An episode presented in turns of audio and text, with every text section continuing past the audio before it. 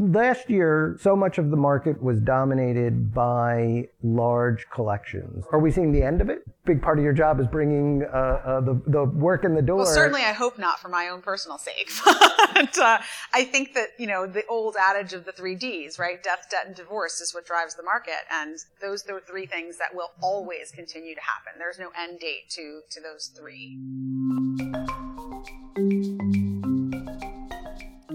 Welcome to the Artelligence Podcast. Live Art's look behind the scenes at how the global art market really works. I'm your host, Marion Maneker.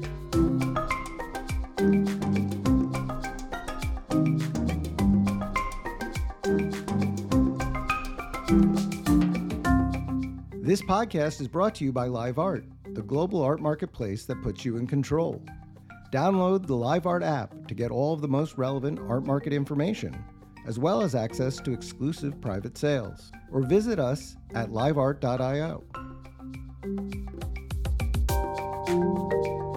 This week's episode is an interview with Mari-Claudia Jimenez. She is the chairman, managing director, and worldwide head of business development, global fine arts for Sotheby's. She came to the auction house from Herrick Feinstein, where she was a partner in the art and cultural property law practice. During her time at Herrick, she was involved in a number of important art restitution cases, including working with the heirs of Kazimir Malevich. She represented the Neue Galerie in their acquisition of Gustav Klimt's portrait of Adele Bloch-Bauer and acted for the estate of Mrs. Sidney F. Brody when that collection was sold in 2010. That sale produced the then record price for any work of art at auction, which was for Picasso's Nude with Green Leaves and Bust. The interview was recorded at Sotheby's, which is next door to a busy hospital if you hear sirens in the background, now you know why. I hope you'll enjoy it.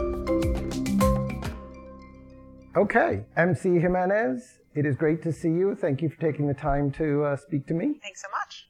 So I thought we could talk a little bit about um, 2021 because it been such an extraordinary year in the art market. But to do that, I need to talk just for a second about 2020, which was also an extraordinary year in the other direction. But I think a year we thought was going to create all sorts of change.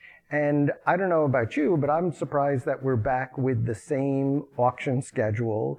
And I'm also surprised that we've had such a strong year. Did you guys feel coming into 2021 that this would be you know, as powerful a year as it turned out to be? I think we did in the sense that we really felt that the disruption of 2020 was going to lead to even further innovation in the art market and certainly at Sotheby's because it created a momentum of change that was sort of like a train you couldn't stop at that point. You know, there was this idea that the art market is so traditional and in some ways, many, many ways entrenched in the always traditional ways of doing things. And in 2020, you had no choice but to do things differently because of the pandemic. 2021 gave us the opportunity to really build upon that and get to the next level of transformation.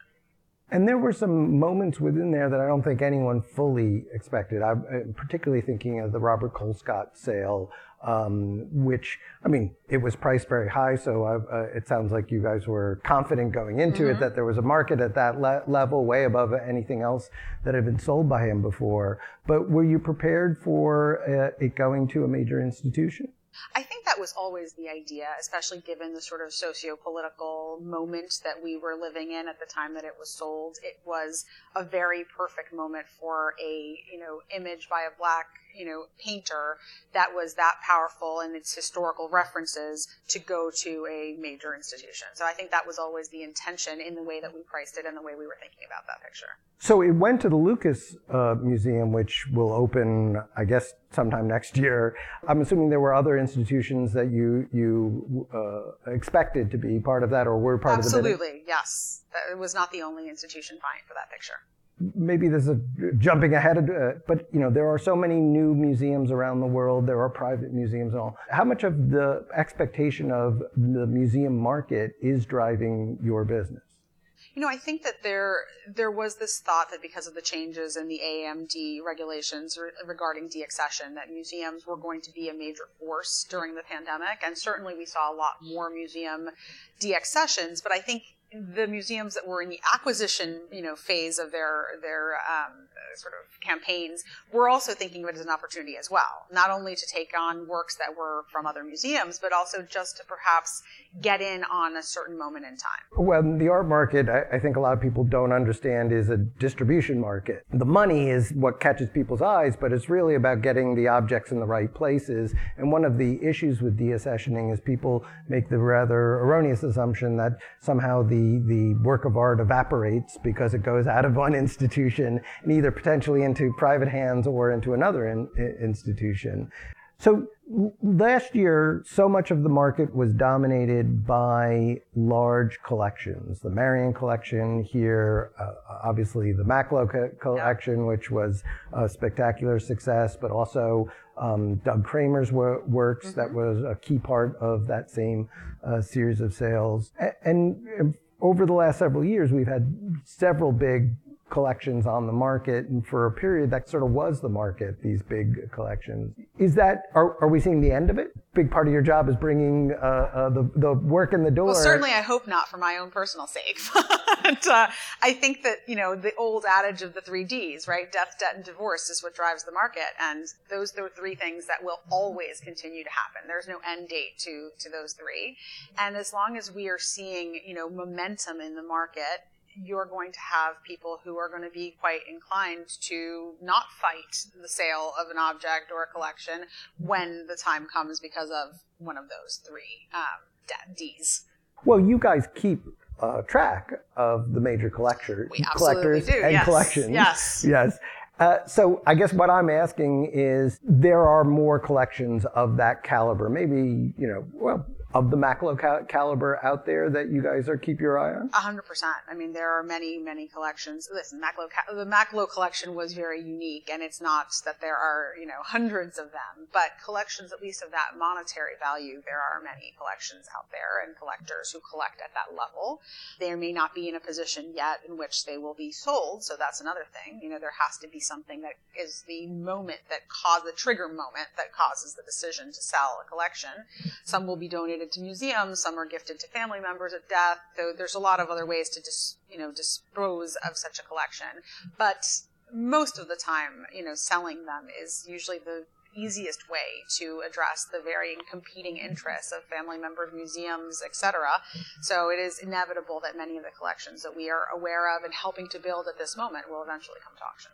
And do the families sort of uh, do this in advance now? I mean, you know, so many of these collections are of such extraordinary va- value, maybe not, you know, value that was planned uh, initially, uh, and and even just being a, a, caretaker of them is an expensive pro- proposition. So are, are families in an earlier stage making these kinds of decisions to think through how to, you know, uh, either disperse the collection or do estate planning? Absolutely. We see that a lot of collectors are working, you know, very early on in their collecting journey with lawyers who are helping to sort of craft their estate planning.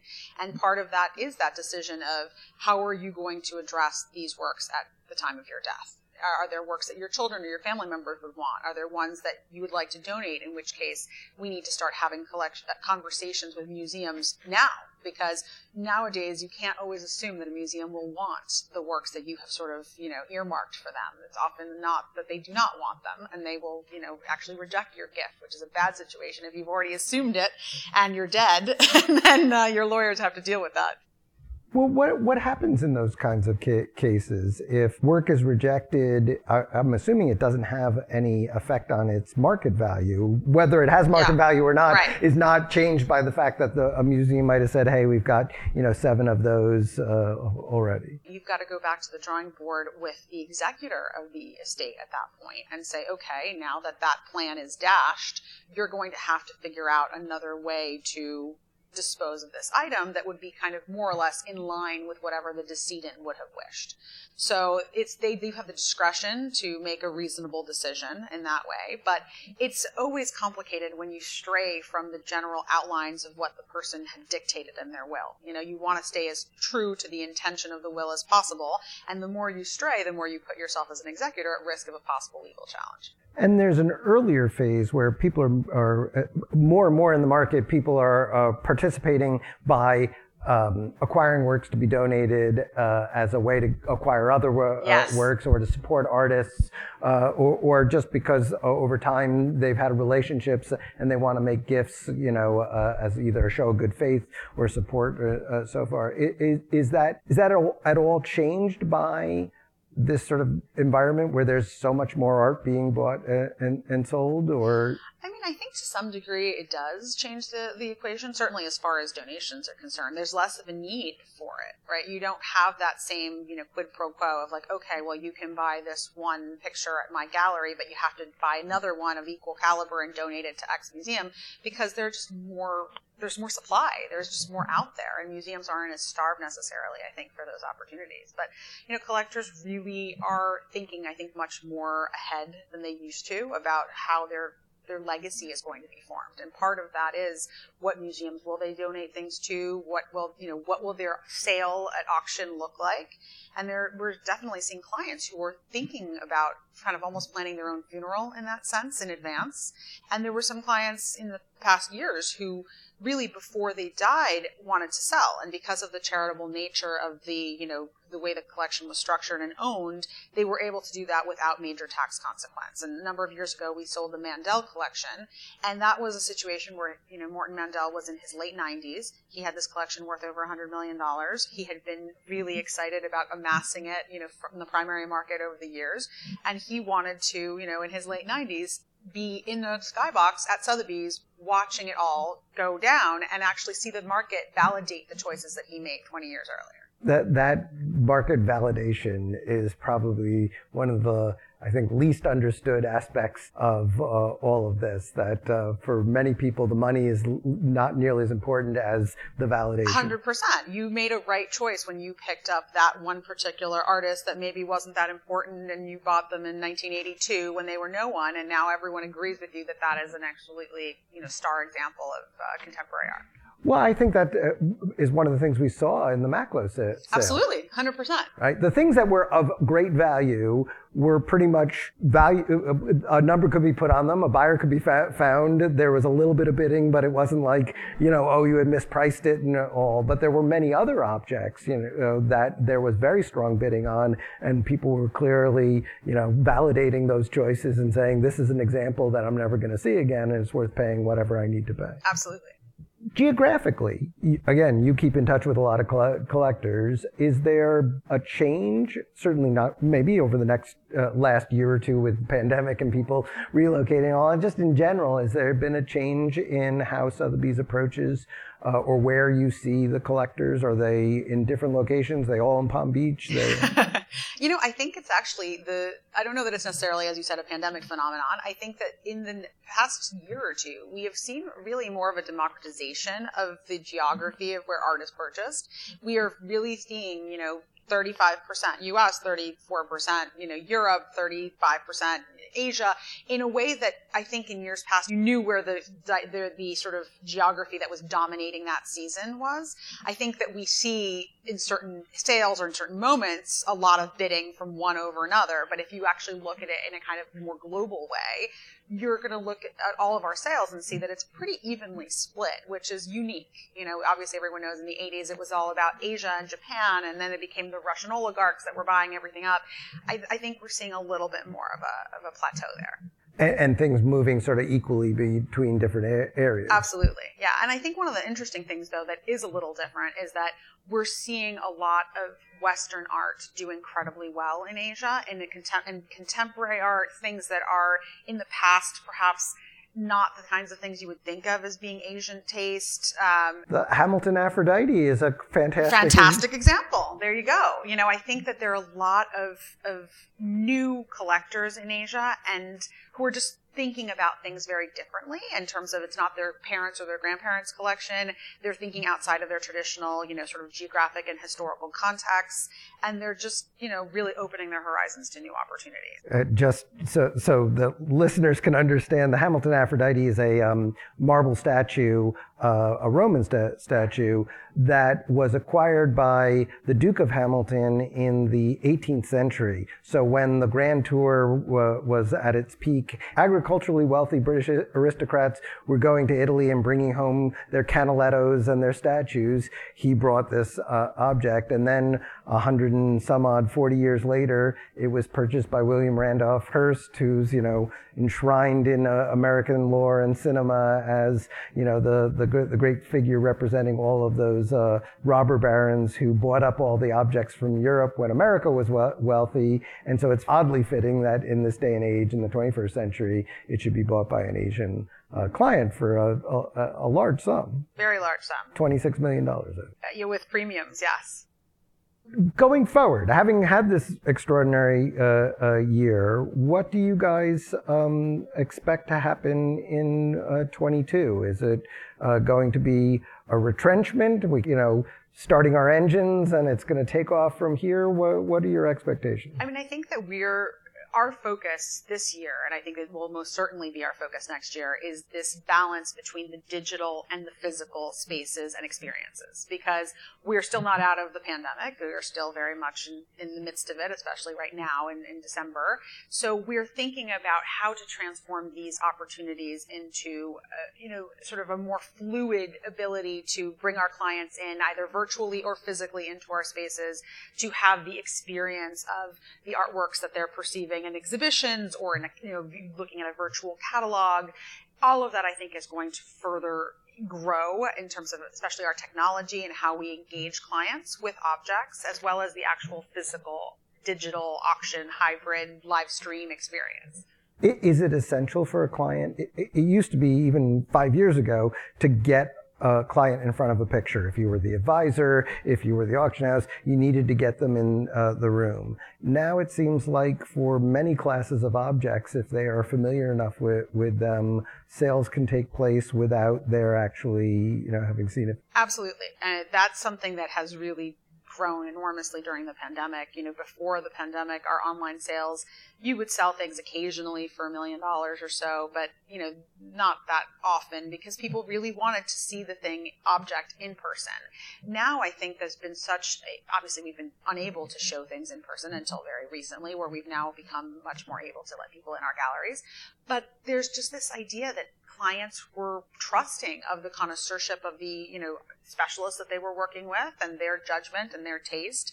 And, you know, we can really virtually do a lot in terms of doing virtual walkthroughs, really close 3D, you know, high definition photography. So anything the client needed to feel comfortable that it was what they were looking for, coupled with that expertise and specialist reassurance, in many cases is actually all that many clients need. So is some of what you're doing there uh, to do that sort of hybrid thing, taking very high resolution pho- photographs so that someone can pour over that that whether it's you know in detail on their phone yeah. or on a large screen. Exactly. And in, in, when we're selling 3D objects, which I think is where it's even more tricky to not see it in person, we've even been experimenting with some, you know, hologram technology, 3D technology where you can actually online when you're looking at the catalog spin the objects around and actually get more of that experience of them in the room. We use a lot of you know augmented reality and AI type of experiences where you know you can place the object on your wall and that's all helped a lot in terms of giving scale and just giving a sense of like, well, this is what it would look like, which, as you know, in days of old and even now, for the right clients, we will absolutely bring that piece to them, you know, and it can have a sleepover in your living room I, so I you can see what it's like. I was just thinking of the number of specialists who told me stories about having to grab a little Picasso, get on a plane, bring it to a client's house and find something to do for six hours yeah, while exactly, Exactly. exactly right. While the client sort of gets, gets, gets to know it a little bit better. So that's still going to happen. That's though, still going to happen. Um, you know, obviously there were a lot of restrictions on it happening recently, but now that we're able to travel much more freely, that will continue to happen. But it's sort of hit or miss whether someone requires that. I mean, I, I think uh, what you're saying is, is not everyone needs that anymore you know, and there are still, you know, certain jurisdictions or geographies where we can't get to, you know, because, for example, Asia, it's very difficult for us to travel to Hong Kong right now from the States. So for us to send something and have a person go with it, it would be a little hard. So in general, we're, we're relying on those technologies a lot more. Other predictions uh, uh, around all, all of this? You know, I think one of the things we're going to continue to see, and we started to see a little bit with the Constitution, with some other things that we saw this year, were the resurgence of our collectors as trophy hunters. So it's not just the idea of a collector thinking of themselves as I buy contemporary art and that's what I buy. It's more about people who are now at the level of collecting where they transcend categories and are simply thinking about extraordinary objects and experiences. And that's something that we're going to be doing more and more of in terms of that melding of, you know, putting the Constitution in a contemporary sale. All of that kind of thing will continue to grow because the, the number of collectors who have been buying outside of their traditional categories this year is extraordinary, really far surpassing any expectations that we ever had well, the, in the old days, the whole point of these categories was that you had all these dealers coming to town, you know, twice a year, and so it was good to have all the impressionist. Right, uh, uh exactly. Uh, it, was, it was a convenience thing. You know, now this is just transcending that kind of, uh, of opportunity, and you know, we we're seeing it at every level. Obviously, the Constitution it is at a very high price point, but we had a sale of Meissen porcelain in September that happened to be on view at the same time as Macklowe. So we had a number of clients in the building who were there, obviously for Macklowe, who happened to walk through the Meissen porcelain exhibition. Not something they ever would have thought about or thought about collecting. And many of them actually did engage and buy at very high levels in that sale. Why? Because they were totally transfixed by the story. They really got into the rest. It was a restitution, so they were very interested in the restitution story. They started watching the videos. They read the catalog entries, and suddenly it wasn't about that teacup, right? Because they don't collect teacups, and they probably didn't even know what Meissen was prior to walking into that gallery. But it was about the experience, the opportunity, the unique moment in time to own that one teacup that belonged to King William the you know fifth in his court, and then went through Nazi went through World War II and Nazi looted art confiscation and this and that. So it's you're buying an experience. It's not just buying an object. Well, restitution's a great um, uh, subject. Do you do you see that being? I don't want to say a steady supply, but it, it, it certainly seems to that that there's momentum gathering uh, in restitution cases, not the sort of idea like, hey, it's too far go, gone yeah. and, and all. So, and I know you have a very strong restitution department, both in the research and the understanding of of uh, the the legal issues. So uh, again, using using your knowledge of what yeah. you, do you see more of these kinds of restitution sales? This is something that I've been hearing my entire career. This question, right? Because I'm I'm an art lawyer by background, and this is what, and I did restitution for most of my life. So people would always say, "Well, certainly. I mean, how many how many claimants can there be left? I mean, this is we're now talking uh, 70 years ago or 80 years past the war. Like, how many how how long can this go on?" And I think that you know, as you point out, it, it ebbs and flows in terms of how people find out about the works and whether or not they're in a position to make claims. But as long as there are things that are misplaced or displaced, I think it's going to continue to go on because, especially at this moment in time, we really see an appetite globally for people to right historical wrong. And I think that's, that's what we're looking at it as. You know, it's about righting a historical wrong. It's more than just, you know, this object and this family and the money exchange. That's an excellent point. There is a so much of a broader theme about equity in the world that it, it, it, does give more impetus. And I think there's also the institutions are under more pressure than individuals. Still, plenty of places where uh, absolutely, a- especially you know from an ethical perspective, right? Because in Europe there are both legal and ethical reasons to make right because of the way that these restitution committees have been formed in the various countries. The United States has never felt themselves to be connected to this this because they obviously were not part of the looting of these objects. So they've always felt themselves to be another aggrieved victim in a way, right? So all of the American museums, you know, the Norton Simon being one of the most famous, um, has always felt that they, you know, really just, they don't have a dog in this fight. They're yeah. a victim too. Like they don't, why should they return this?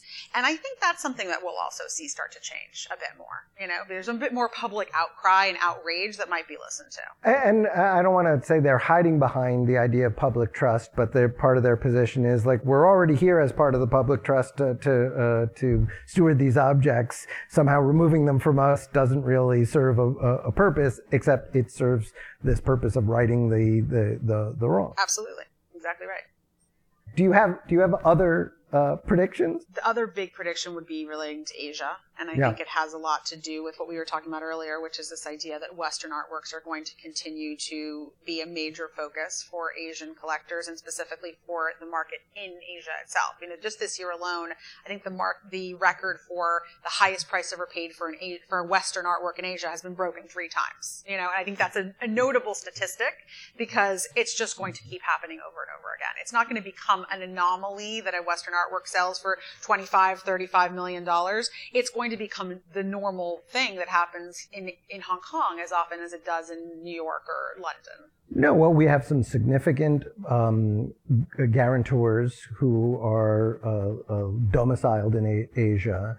There's already been in the Gulf the establishment of these museums that are essentially global culture, Right. where it's syncretic, bringing works from all different places, and the appetite seems very clear. You know, so many of those collectors started out repatriating Sino French uh, uh, artists, you know, uh, uh, uh, Chinese artists who had go, l- gone to live in France pre-war uh, World War II and stayed there, and part of their experience is actually creating the, the market for those or the recognition of those uh, uh, artists. So it, it shouldn't be a surprise that they're also interested in the same modern artists from that same period. Absolutely. I mean, it makes perfect sense. And it's part of this sort of idea of the integration of art outside of its categories or silos. And I think that's something that Sotheby's has been really a pioneer of with the way we work with Latin American art. You know, we used to have a Latin American art sale.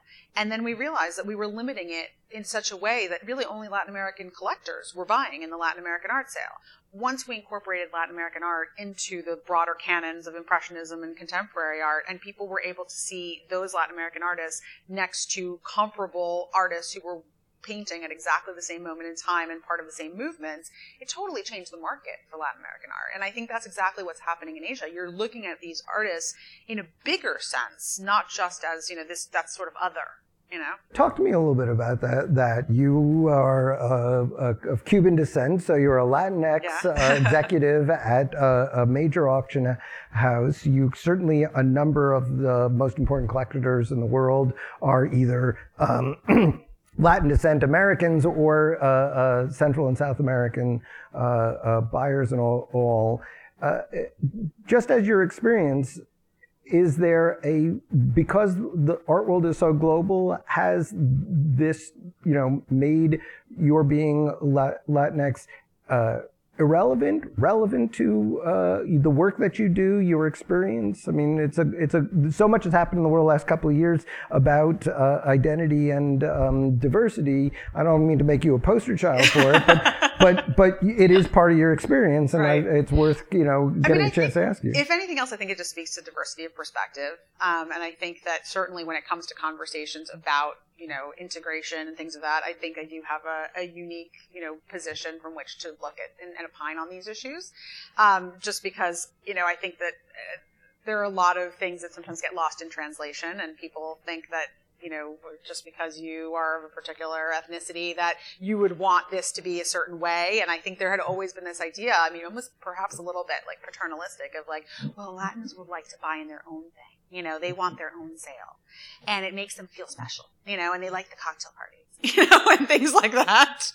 Um, and I, I think that frankly, that may play onto some truths, but at the same time, it wasn't doing the market any favors. And, you know, I, I, I can't take credit for integration. That wasn't something that I was directly responsible for, but I'm a huge proponent of it because the minute it was something we started to do, I, it just, it was game changing. And it was something that I always internally, as it, both, you know, prior to coming to Sotheby's and being at Sotheby's, thought to myself, why do we have to have this Latin sale? Like, these are works that should be part of a bigger world. And that sale encompassed some very different categories. The you know the colonial Absolutely, from the colonial all the way to the most contemporary um, works that are now type of works. So made, it really doesn't make any sense to lump them together. But I think this is something that we're going to see in a much broader way beyond Latin, right? The integration began with Latin, but I think that this is just how people collect. We collect collectors collect in a way that it reflects their lifestyle and it's not about like this very strict category. You know, if you look at something as traditional as Chinese works of art, there are pieces of Chinese works of art like Chinese furniture, which could be a piece of 20th century design in its minimalist aesthetic. And when you're thinking about it, really strictly as well i'm not a chinese furniture collector so why would i ever go to that sale you're going to miss out on an opportunity of being able to really fulfill your aesthetic in a better way. You know, if you collect contemporary and have all these pieces of like Jean Royère furniture, you know what? That one piece of Chinese furniture actually might go quite well with the look you're trying to create and the lifestyle you're trying to convey. And there's also a tremendous interest among Chinese buyers for works of uh, painters of the African diaspora. So we've got uh, this wide range, mostly figurative painters these days, who are getting bought up as much or more in Hong Kong than they are anywhere well, we else. actually, interesting you mentioned that. We saw a huge influx of Asian collectors for Latin American works when we did the integration. And one work, I mean, obviously there's a connection, but Wilfredo Lam, the Cuban artist, is part Chinese, he's half Chinese. So that was something that also connected. And there's nothing Chinese about his artworks. It's actually really Afro-Cuban in, in, in origin. But the fact that he is a half, you know, Chinese Cuban uh, artist was interesting to them. So there's there's all sorts of other reasons for them to look at these works, even though they probably never would have thought too much about them had they not been exposed to them in another context. So I don't want to keep you too long, but the last thing is to, to ask you a little bit about there's been a broader strategy uh, at Sotheby's to sort of expand into Sotheby's as a luxury, I don't want to say retailer, but maybe as a re- retailer. And, and you now sell a broader range of valuable objects some of them, uh, you know, vintage or historical, some of them new, uh, in, in partnership with luxury brands and, and all. Uh, uh one, I assume that continues and is sort of part of the way forward uh, for the organization. But does that have an effect on what you do? Are you involved in that part of it, or is, or, or is you know the uh, sourcing for the major auctions strategically related to the the broader strategy of luxury? Well, luxury is a separate division at Sotheby's. So it ha- and it encompasses both the auction of luxury items like, you know, jewelry and, and all of the other categories, wine, etc. that we that we auction off, but it is also part of our retail strategy. So luxury actually has both of those arms. And then so does so does global fine art. So as part of our kind of marketplace uh, opportunity where you can walk into Sotheby's at York Avenue right now, you will see that there is essentially what we call the Emporium, which is a store. And that store store, which you could you know, pay with a credit card and walk out with a little bag with an object for immediate satisfaction of your desire to purchase something, encompasses both fine art, furniture, as well as luxury and, you know, the more traditional goods. But this idea of kind of having more of this retail experience obviously is more driven by luxury because they're the types of objects that people would maybe buy on a whim um, in a more spontaneous way and it's i think it's part of our focus now part of our new leadership and also part of the sort of 2021 22 drive towards throwing out the rule book and not thinking about what is an auction house traditionally and thinking of ourselves as a global art business a business that is very focused on luxury experiences of all kinds. And that means you know the purchase of incredible works of art incredible, you know, historical objects, a great pair of really cool, unique sneakers, a purse, you know, like everything under the sun. All right, last question. You brought up the luxury experience, and I would be remiss if I did not reflect back on uh, last year. You had this sale in um, Las Vegas with the contents of the Picasso uh, restaurant. And I know that is a, a bit of a, a, unique situation, but it certainly seemed that the, uh, having a sale out west that was an event in and of itself was a great opportunity to do some of the things you just talked about of like bringing things together and having collectors run across things or because they were there just feel more, you know, inclined to participate in all. all. Is that something that you can actually plan for? Is it something that you can only do if the right conditions apply? I mean, I think it's a little of both, right? I think that we can try to open our eyes to those opportunities more where in the past we might have been like, no, no, that's not for us. You know, that's not a Sotheby's thing. We wouldn't take a, you know, auction on the road to go to a casino. You know, that sounds so not us. I think that part of it is having the, the aptitude to be open to opportunities. But then there are also some things that are very unique, right? The contents of the Picasso restaurant are not going to be sold, you know, on a yearly basis. So that, of course, is going to be much more of the moment. But I think that it's also part of our strategy of thinking about, you know, cultivating new clients and thinking differently about who the Sotheby's collector or client is. You know, we have 43% of our clients year, uh, like in every sale are new to us. That's an extraordinary number. 43%, completely new collectors. It's going up to that level? Yes. That is the number as of our this moment. So that's that's a that's a great opportunity. And i think for us las vegas was a great opportunity to reach perhaps more of mgm's crowd of ultra high net worth people who have certainly the means to buy at sotheby's but never thought of themselves as art collectors. And we saw a number of works that were you know sold in that mgm auction going to people who were not traditional sotheby's collectors. I know it's not something you can count on all, but that really was an eye-opening uh, event. It, it, when you first saw it, you thought, "Wow, this is risky." Yeah. I, I could, I, even I, who, who don't know what you guys know about how things can go wrong, imagine there were so many ways that it could go wrong. And what was impressive was how right it went, um, both in what was visible, you know, the people watching the auction, but clearly from what I've uh, discussed with some of your colleagues, what took place, you know, and others, some of the people who were uh, guests there, there, what took place in Las Vegas it seemed like sort of the ideal environment that you're trying to have that luxury experience uh, and and coming up with different ways of presenting that to, to people seems you know both the challenge and the opportunity. Absolutely and i think the hallmark of the new sotheby's if we want to call it that is this idea of taking really calculated risks that can you know change and transform the market and i think that's what we've been doing and we'll continue to be doing in 2022 that sounds like the perfect last word. Thank you so much Mari-Claudia thank you